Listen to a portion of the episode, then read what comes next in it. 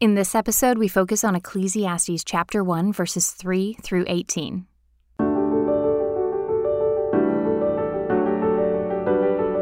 Welcome to the Yellow Balloons Podcast, a collection of teachings to help you navigate the transformational possibilities of a God centered perspective. We pray these insights from Scripture will inspire and encourage you. In this season, Tim Dunn and Joey Willis walk through the book of Ecclesiastes, verse by verse discussing what is being revealed about the nature of God, our world, and our most adequate response to it. Grab your Bible, some note taking supplies, and pull up the BibleSays.com commentary on Ecclesiastes as we take a deep dive into the deep truths of Ecclesiastes.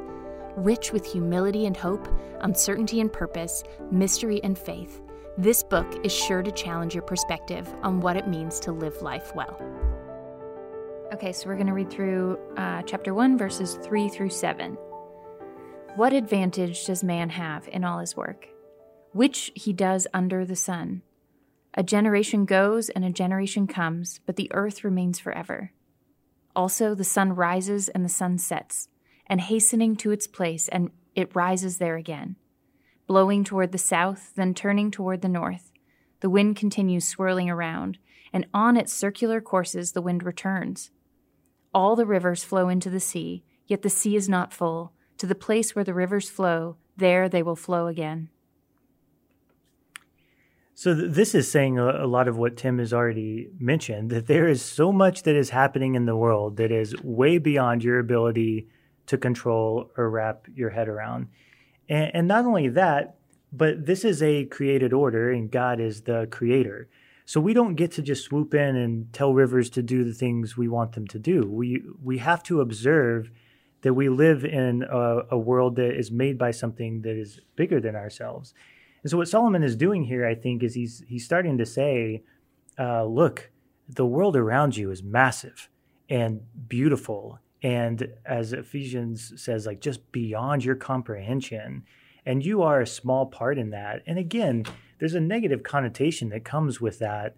Uh, but it's we are much greater as small pieces of the kingdom of God than we are as big pieces of our fleshly kingdom of one.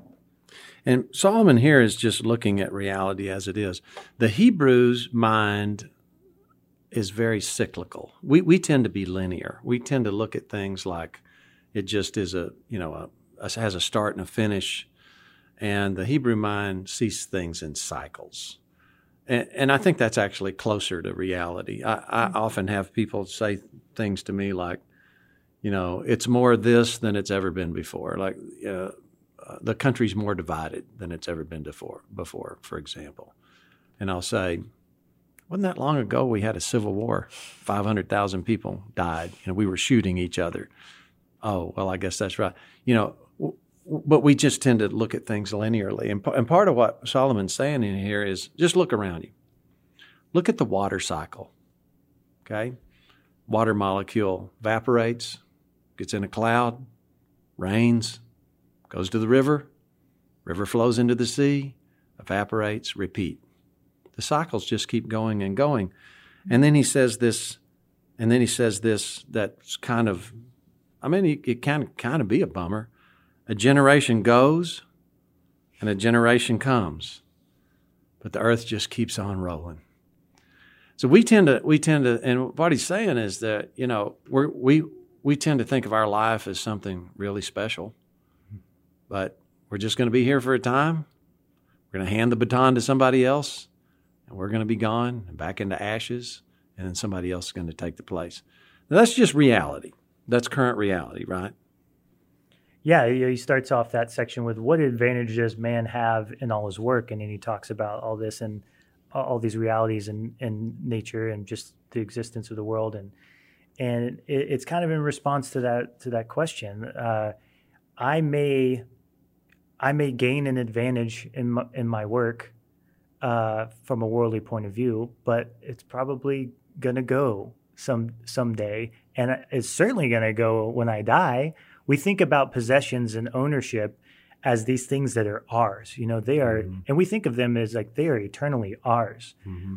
But when you pass away, you've got to those possessions go to somebody else. And Solomon will say that directly here in a bit. But you, you know your possessions are are transitory. You've got them for a little while, but when you go, they go to your to your offspring or to somebody at auction or whatever the case is. And your life uh, is important, but it is a small part of this giant meta narrative, and it's it's unique but it's no different than every other human life and how valuable it is. And so when we expect or kind of treat our own existence again as this divine thing on which all of eternity turns, it's vanity, it's arrogance. And if we try to grab our life in that manner, uh, it's it's going to slip through our fingers. Yeah, and and uh, the the phrase "what advantage," what benefit, what profit. Uh, we're all after profit. You know, e- even if you're a socialist and you say that capitalism's bad, you have you, all you're doing is redefining profit into something else. You know, man benefits better this way than that way. Everybody's after profit of some sort, and he's saying, well, so what profit do you have? And then he puts this: everything you do is going to be part of a cycle. Everything you do is going to be part of a cycle, and, and there's nothing you can do about it. It's inevitable. Hmm. The cycle is going to you're going to you're going to create a company and it's either going to go to somebody else or it's going to fail or it's going to get sold and you're going to leave it behind. It's all part of a cycle. All right verses 8 through 11 all things are wearisome. Man is not able to tell it the eye is not satisfied with seeing nor is the ear filled with hearing that which has been is that which will be and that which has been done is that which will be done. So there is nothing new under the sun. Is there anything of which one might say, See this? Is it new? Already it has existed for ages, which were before us. There is no remembrance of earlier things, and also of the later things which will occur. There will be for them no remembrance among those who will come later still a lot of times I I uh, talk to people about Ecclesiastes and these verses particular, and there's nothing new, and people will point out technology, things like like that that that are new in, inventions, and I don't think that Solomon is talking about uh, gadgets. I don't think he's talking about circumstances necessarily. Uh, what he's saying is that every human uh, is doing the same thing. We're trying to discover what's best for us. We're trying to invent new things that make life easier and safer and more comfortable for us. The things that are motivating us, the things that we're doing, are the same things that have been motivating people for since time eternal. And so, what Solomon is is saying here again is, just as Tim mentioned a minute ago, we're in this cycle. We can't break being a part of this cycle. And so, as we move forward, he's going to say, "All right, now that you're in this cycle, what are you going to do about it? What choices are you going to make? Yeah, and even if you do look at something like technology, you say, well, you know, we yeah, but we have a new, you know, we have guns instead of of, of uh, arrows. Well, it's just a more efficient way to kill people. I mean, what, you know, it's oh well, we have uh, we have metallurgy instead of wooden gear. It's it's still a gear, you know. You there, there's there's there's fundamentally we keep doing the same things. We we we grow we grow stuff, we make stuff, we we exchange commerce, and we do it sometimes constructively by uh, voluntarily with agreement, like I'll give you this if you give me that, and sometimes we do it not constructively. I want this, I'm going to conk you in the head and take it. And no no matter no matter what the technology is at the time, it's the same basic activities that we're doing all the time. And you know, he, he says this he says this phrase of all things are wearisome. The word things can be translated words. And so that can that can mean, and, and I would say probably does mean, you know, no matter how you describe it, it's always the same. It's base the base basic fundamental same things going on again. Somebody's trying to take somebody away, take something away from somebody. Somebody's trying to build a monument to themselves. Somebody's trying to get famous. Somebody's trying to get rich. It's it's all the same. yeah, everybody's trying to feel safe. Everybody's trying to feel heard. Everybody's trying to be successful. And part of what he is saying is the human life is trying to do those things. There will never be a point on this earth where we just get that figured out and it's happily ever after. Yeah, oh, okay. is Uh, the key. Nobody has to work anymore. It's all done. Right. Nobody has to sleep anymore. We're all slept up. And that and, and wearisome's a good word for that. Trying is hard. It takes effort. It drains us, which is why we want to get to completion so we don't have to do it so much. But Solomon says here, the eye is not satisfied with seeing, nor the ear filled with hearing.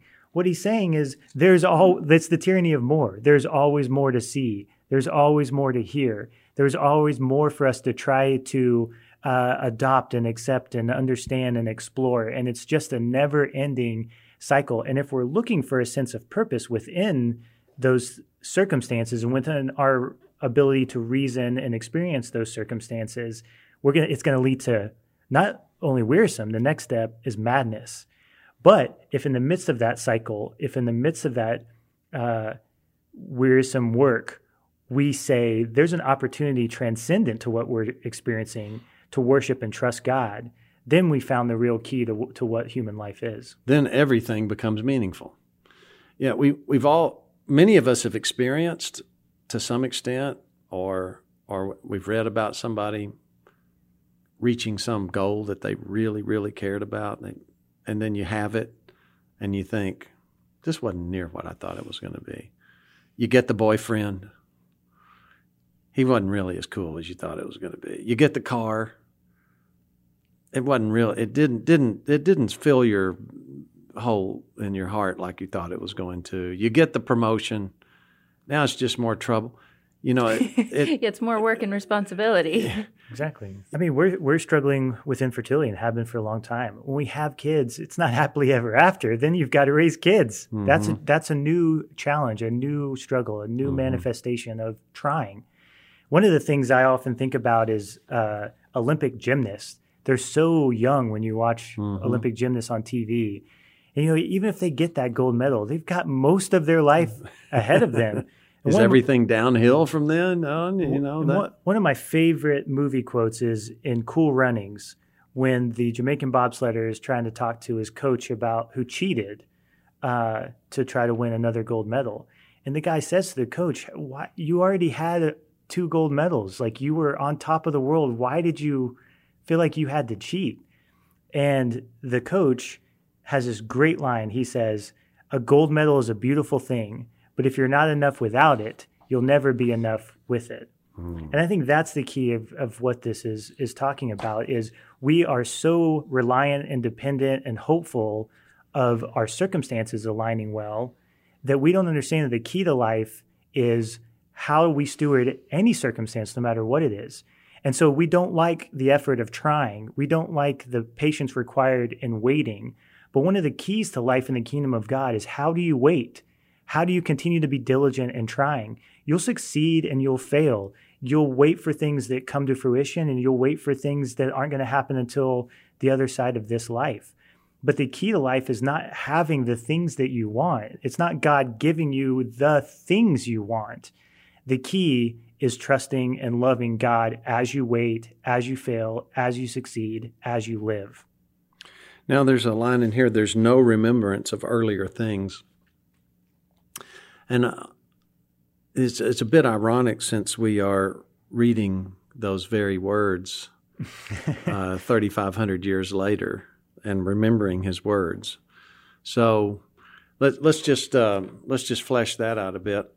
You know, I, I've done a little bit of genealogy. I have a cousin that's gotten into our family history, and you know, I know some events of the past and I know some names from the past, my own family history. But you know, I don't I don't really I don't really know those people. I never knew them. I know they existed, but the the remembrance of most everything they've done is gone. We've studied some some uh, famous people. And when you start digging in to their lives a bit, you find out that most of history is written about an image of them. We don't really know. We, we, we have a narrative that was handed down of their publicity that they had about themselves, maybe. But really, do we know that much about it? And even here, we have this couple of things that Solomon wrote, and we have some descriptions of him the Solomon, a few paragraphs. Just a few paragraphs. You know, Solomon lived for a, a long life. We don't really know Solomon, and we don't really know what he what he did and what he. We maybe have a few archaeological digs and stuff, but think about if somebody if somebody found you know some archaeology of your life and they found a toy truck from your childhood and they tried to discern your whole life from that toy truck. Effectively, if you if you round to the nearest number, there's that's zero. We we know nothing about what's happened in the past. And similarly, everything we do won't be remembered in this life. But the interesting thing is in the Bible it says every deed is written in a book somewhere. There's this passage that says all the books were gotten out and the deeds were evaluated. So we're all kind of being recorded. This is the Truman Show's real. You know, it's it's all happening, and so there's another layer upon which all things will be remembered and all things will be brought to account. So if we look for it in this life, it's just futility. It's Hebel. It's something you try to grasp and can't get. But if we embrace the mystery and based on faith, it actually turns into something that's never forgotten which is both encouraging and terrifying at the same time. Well, so yeah, uh, in this life, if we do it through reason and experience, we can't get glory that'll last. I mean, I, I went to the Hall of Fame, uh, Baseball Hall of Fame one time, Cooperstown, New York. My, our daughter was doing a summer at Syracuse. We happened to be in the area, the Finger Lake region, really beautiful region, and saw Cooperstown was nearby. And I really like baseball. So I thought it'd be really cool to go see all these people. I didn't I didn't know hardly any of the names that were on the plaques. Hmm. I knew this one small generation that I watched. And all the other guys I they were totally forgotten to me. Babe Ruth, I knew Babe Ruth. I knew I knew Cy Young because of the Cy Young Award. I, I knew a few, but they were in the Hall of Fame. And I, I love that uh, Romans 2, it says, to those who, by patient continuance in doing good, seek glory, honor, and immortality, will be given eternal life, which is a phrase that means just the life you really want, the the abundant fulfillment of every of all your deepest longings. That will be given to those who, by patient continuance in doing good, seek glory, honor, and immortality from God. So the glory, if you try to seek glory in this life through reason and experience from humans, it's fleeting at best. If you try to seek immortality, you may make it into the Hall of Fame and get a plaque. No one's going to remember you. But immortality in the face of God, that's real. Honor from God, it lasts forever. So there's this there's this amazing dichotomy here of if we try it through reason and experience versus if we try it through faith. There's a fulfillment that goes way beyond what we can imagine available. Mm. But if we if we take the falsity of the world, it's it's just empty. And there's an opportunity to see reality for what it is, and it's fairly apparent if you're just willing to look. Well, and Kylie, you said it really well. This is it's terrifying and encouraging. And the truth is, those are two attitudes, two perspectives and the whole point of this book is that you've got to choose which of those you're going to mm-hmm. lean into, and it's one or the other.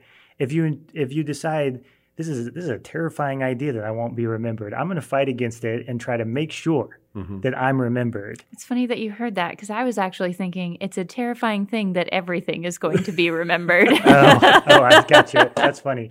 All right. Well, the other way I was thinking about it is like if you you can decide that I'm going to fight to be immortal and that leads to this madness that we're talking about but the encouraging side is if you say like look there is a great narrative in which god is king and therefore i don't have to carry the weight of the story of the cosmos what i can do is steward this opportunity that i have to live my life well and participate in that greater story that greater kingdom as a as a character as a significant key contributor to the story of the kingdom of god that's encouraging. It's freeing to a certain degree. But what we have to do and what Ecclesiastes points us to is like you have to choose actively, intentionally which of those two reactions you're going to have to this reality that Solomon is setting forth.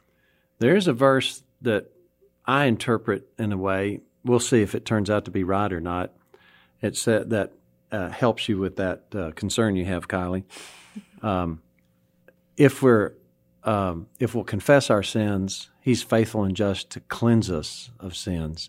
I take that to include erasing all the bad stuff, mm. And I think of it as we dealt with it here, so we don't have to. We Deal don't.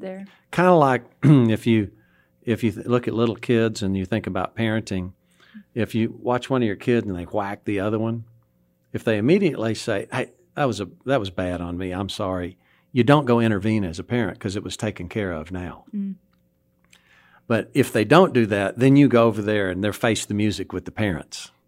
So that's kind of the way I think of that. So I, I always like to say, there's hope. You know, there's hope that the good things will be remembered, but take care of that's a good motivation to take care of everything that needs to be taken care of now. well, it's also helpful, I think, to recognize that while you can't change the past, you can take ownership of what is in front of you right yes. now, today. And so I can't, I mean, I became a Christian later in life and I made a lot of mistakes and poor choices and things that I can't change her. mm-hmm. um, but I have active choices today mm-hmm. on the paths that I'm going to take and the um, actions that I am going to make in order to serve God. That's a great point. And time is a huge like theme in Ecclesiastes. And so what you're saying is right backwards. The same is true forwards. Mm-hmm. You can't control the future. You don't mm-hmm. know how things are going to work out. What you can do is be intentional about your choices today. What you can do is trust and worship God today. And confess your sins. There's a lot of debate about what that means, but let's just think of it as see them as they are. See embrace current reality for what it is. And that's ecclesiastes. Mm-hmm. let's just embrace current reality for what it is. I made a mistake. I messed up.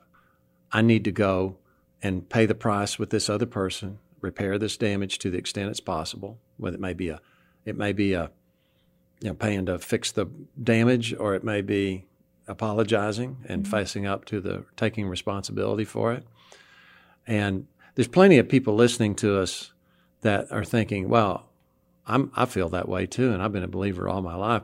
This is, you know, First John 1 9 there that I quoted is, is actually for believers. And so we, we all, we're going to continue to make mistakes. The, mm-hmm. the thing is, embrace it as reality. Uh, you know, I messed up. And, and a lot of times what happens is as you, as you uh, mature and gain in wisdom, which is what this book's all about, you start seeing sin that's been there all along mm. that you didn't even know about. And you realize, oh, that's really bad. Well, it's an opportunity to see it as it is and do something about it. And that and that's kind of how life goes. And that's that's kind of gets us into the next the next uh, phase. Verses 12 through 15. I the preacher have been king over Israel in Jerusalem, and I set my mind to seek and explore by wisdom concerning all that has been done under heaven it is a grievous task which God has given to the sons of men to be afflicted with. I have seen all the works which have been done under the sun, and behold, all is vanity and striving after the wind. What is crooked cannot be straightened, and what is lacking cannot be counted. So, what Solomon is, is talking about here is the I, I, love the language of it's a grievous task which God has given to the sons of men. Mm. That grievous task is trying. that grievous task is effort. Is and there is a natural uncertainty that comes with effort. There's also, by the way, uncertainty is a necessary element of faith. You can't believe in what you're certain about. And we talk in some of our other resources about how the angels are watching in fascination because of that very reason. These divine beings that are, you know, in the in God's arena on a daily basis are watching us. The Bible says they're watching us with fascination. Why would they be watching us with fascination? And it's because our ability to trust God beyond the evidence is a testimony to his goodness and to his glory. And it's it's tough. it's tough to have faith in God. It's tough to trust in God. It's hard. It's a, in a way an affliction, but in another way, it's an opportunity. And that's what Solomon is trying to uh, introduce to us here is that it's it's grievous, it's it's effortful, and I have this theory that there is a certain point at which trusting and loving God and loving others is more difficult than people signed up for when they first became a Christian. And there's a really important choice you have to make there. Am I going to continue on this path of trusting God, or am I going to bail because my initial expectations weren't met? And I'm actually in this for my own betterment and my own uh, my own sense of fleshly desire. Fleshly desire, comfort, it might be. Comfort, mm-hmm. right. And so what what uh, Solomon is saying here is that we are actually never going to be fully comfortable. We're never going to be free of the flesh whispering temptation to us. We're never going to be free of the uncertainty. Um, but within that, again, we also have the opportunity to trust. That also fuels uh, our unique ability as humans to have faith. The, this paradox thing we talked about, uh, Joey, it's it's about holding things with an open hand right. And resolving the tension with faith. Right. But there's an opportunity to explore. That's what we're doing right now. We're exploring how things work, mm. but we don't worry about that we can't explain. What we can't explain, we can trust. And we can take the starting point that God gave us. But if we'll accept that starting point, we can make a lot of sense out of things, a whole lot of sense out of things, and come to wisdom, which is what is wisdom? Wisdom is having sufficient understanding to live effectively, which is what Proverbs is going to be about, which is the follow on to Ecclesiastes. So if Solomon didn't think it was possible to live wisely, he wouldn't have wrote, written Proverbs. Right. I, I love the the last bit here, the um, the part that's what is crooked cannot be straightened and what is lacking cannot be counted. And so as as we're exploring these things as humans, as we're trying to figure out these things in the world, what we have to avoid is the tempt- the temptation to try to bend reality so that it fits more comfortably with the conclusion we would like to come to. This is the world that we live in. This is the reality of who we are and and and the world around us. And so we have got to explore and engage in things uh, according to that reality. And it is so tempting for us to adopt a false narrative that will give us a little bit of a shortcut. But when we do that, we undermine the entire uh, the entire endeavor, the entire expedition altogether, because now we're living in a false world, and that's so prevalent in today's society. We just create these narratives that are detached from reality because they're easier to deal with than these complicated truths. It's prevalent in today's society, and it was prevalent 3,500 years yeah, ago when Solomon new. wrote this. Right. The other the other image he has of that is striving after the wind. So wind is something you can't see, you can't touch, you can feel it, but if you run after it, what exactly is it you're trying to catch? That's a that's a that's a fairly futile image, right? Mm. Well, that's what trying to figure things out for yourself and living on human reason and experience is about. Now, let's just all take a step back and get some current reality here. All of us do this. We all say, I know better. Uh, if God only understood, then He would give me.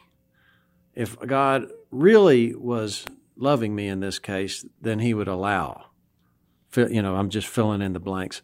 This is our natural bent. We go immediately to this. It takes work to get out of that and to say, wait a minute, that's not reality. You know, and talk, you actually have to talk yourself into this. There's an image that I got from a book about divers, deep divers, like going down 200 feet. And they explain in this book what um, narcosis is. It's uh, you get nitrogen you get too much nitrogen in your blood and it starts poisoning your bloodstream and your brain stops working right. And if you're a, if you're one of these divers back in the era where they still used oxygen to go deep, you have to know that that's a reality. And when you start hallucinating, you have to learn to talk to yourself and tell yourself, I have narcosis, I need to go to the surface. And if you don't, when the crab comes by and says, Hey, Joey, having a good day? You'll take your mask off so you can talk to the crab, and then you're dead. Okay, and yeah, you're you're gone. Which happens. That's pretty routine for those deep divers. And I, and I, I saw that image and I said, that's what I have to do all the time with my flesh and with reality is to say, you know, oh, oh I've got flesh narcosis because I'm looking at life as though I should be the one figuring it out. I look at life as though I know the best decision to make. And I, I need to say to myself, I've got sin narcosis and go to the surface and get some reality about what's really happening here. Otherwise, I'm going to start striving after the wind and trying to straighten something that can't be straightened. Yeah, and that's a, we're in chapter one here. This is what Solomon is doing: is setting up these parameters of reality. We are all Christian or not, really, trying to figure out what this world is about and how to operate within it. And so Solomon is saying here, like, look, if we're going to do that, let's make sure that we stay within the bounds of reality. We can't go outside of that, however tempting it, it might be.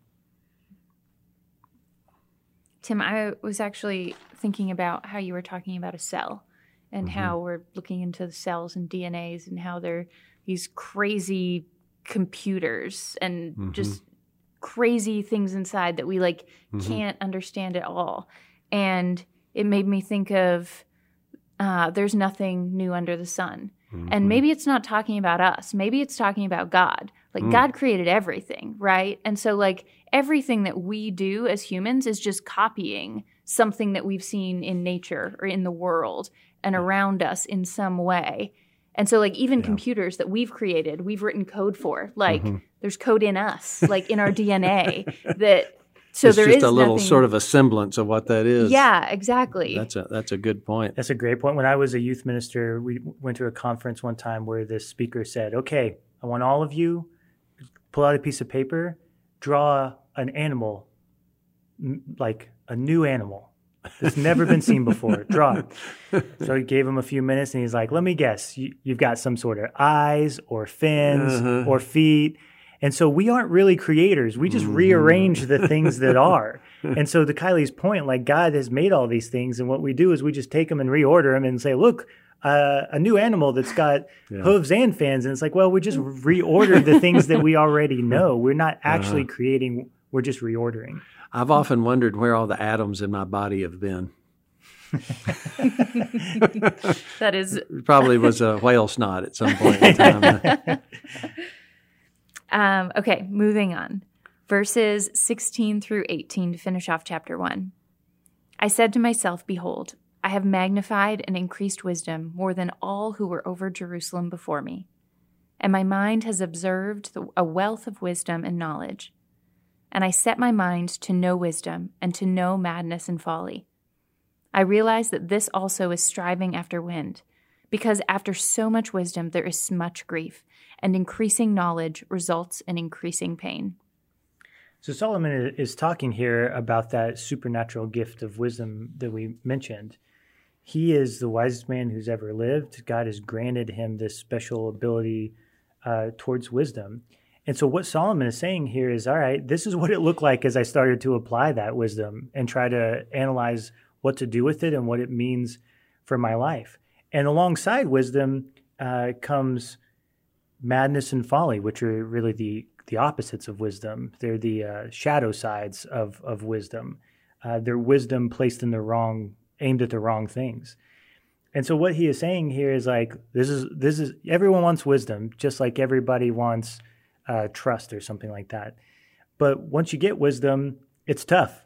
It's hard. It's hard on you. And, and uh, we teased this earlier, but he ends the chapter by saying, In much wisdom, there is much grief, and increasing knowledge results in increasing pain. So again, there is a cost for wisdom. It costs us something. Uh, it is there's a difficulty that is inherent within wisdom. It's not like wisdom is just this magic happily ever after rainbows and sunshine, it's difficult to figure out how to apply it. And that difficulty comes at a at a great cost, the cost of our energy, the cost of our of our effort, and the cost of having to lean into the mysteries of life and the uncertainty of of relying and trusting on God. And so that's what Solomon is saying here to end this chapter is like, all right, here we go with wisdom. I'm going to tell you everything I've learned by wisdom, but let me tell you, wisdom isn't the magic bullet.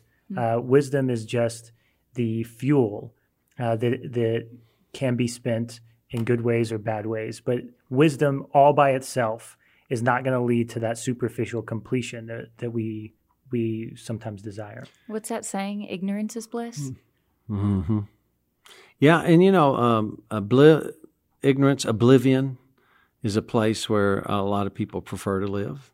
To just be remain oblivious. Don't talk to me about that. I don't want to know, because understanding does bring it. What it actually brings is more responsibility. Mm-hmm. And the more responsibility you have, the more pain and grief you have. But here's the thing if you want to be a servant, you have responsibility. And more, more serving means more responsibility, which means more greatness. So again, it depends on your perspective here. If you want to bear one another's burdens, that is the greatest command. So you can take that. Now, Solomon's going to get there. He's going to get to faith. Here, really, what he's talking about through reason and experience. If, if I'm going to figure this out myself, here's the reality. And this is where you end up. And so, um, you know, we, we haven't finished the whole book, but if you want to figure things out on your own, if you think you can do it better than God's way, I don't say if, when, when we, when we think we can do things better than God's way, this is where we end up. It's, it's inevitable. It's just a cycle that never ends. And then that's the ironic thing is, is when we actually do trust God and follow His ways, no matter what they are, as painful as it is, and it is more trouble to do that. It, it, let's just be honest about it. It is more trouble to do that. But all great things create trouble. And that's what we're really striving for is true greatness in, in, in terms of fulfilling our souls and serving. Yeah, that's what, you know, so often uh, me, all of us, me included, we like to just turn on Netflix. We like to lean into apathy, to complacency, to be lukewarm, right? It's, well, that's oblivion, and, and by definition, you're going into an alternate universe where you know it's going to have a happy ending, and you have no pain. All the pain is someone else's, and you can enjoy the joy that someone else has for a fleeting moment. Yeah. So, and Solomon is saying here, all right, you can take wisdom and you can try to use it as the fuel for your own reason and experience. And or you can take wisdom and use it as fuel for trusting in God. Those are the two paths that he's going to outline. As we head into chapter 2, he's going to start with some things that he tries towards reason and experience, even with wisdom as his sidekick, uh, to, to explore and how that turns out for him. Thanks for listening to the Yellow Balloons podcast. If you want more information on adopting a God centered perspective, visit our website at yellowballoons.net. And if you have any questions related to what you just heard, we would love to hear from you. Please email us at contact at yellowballoons.net. Thanks for listening.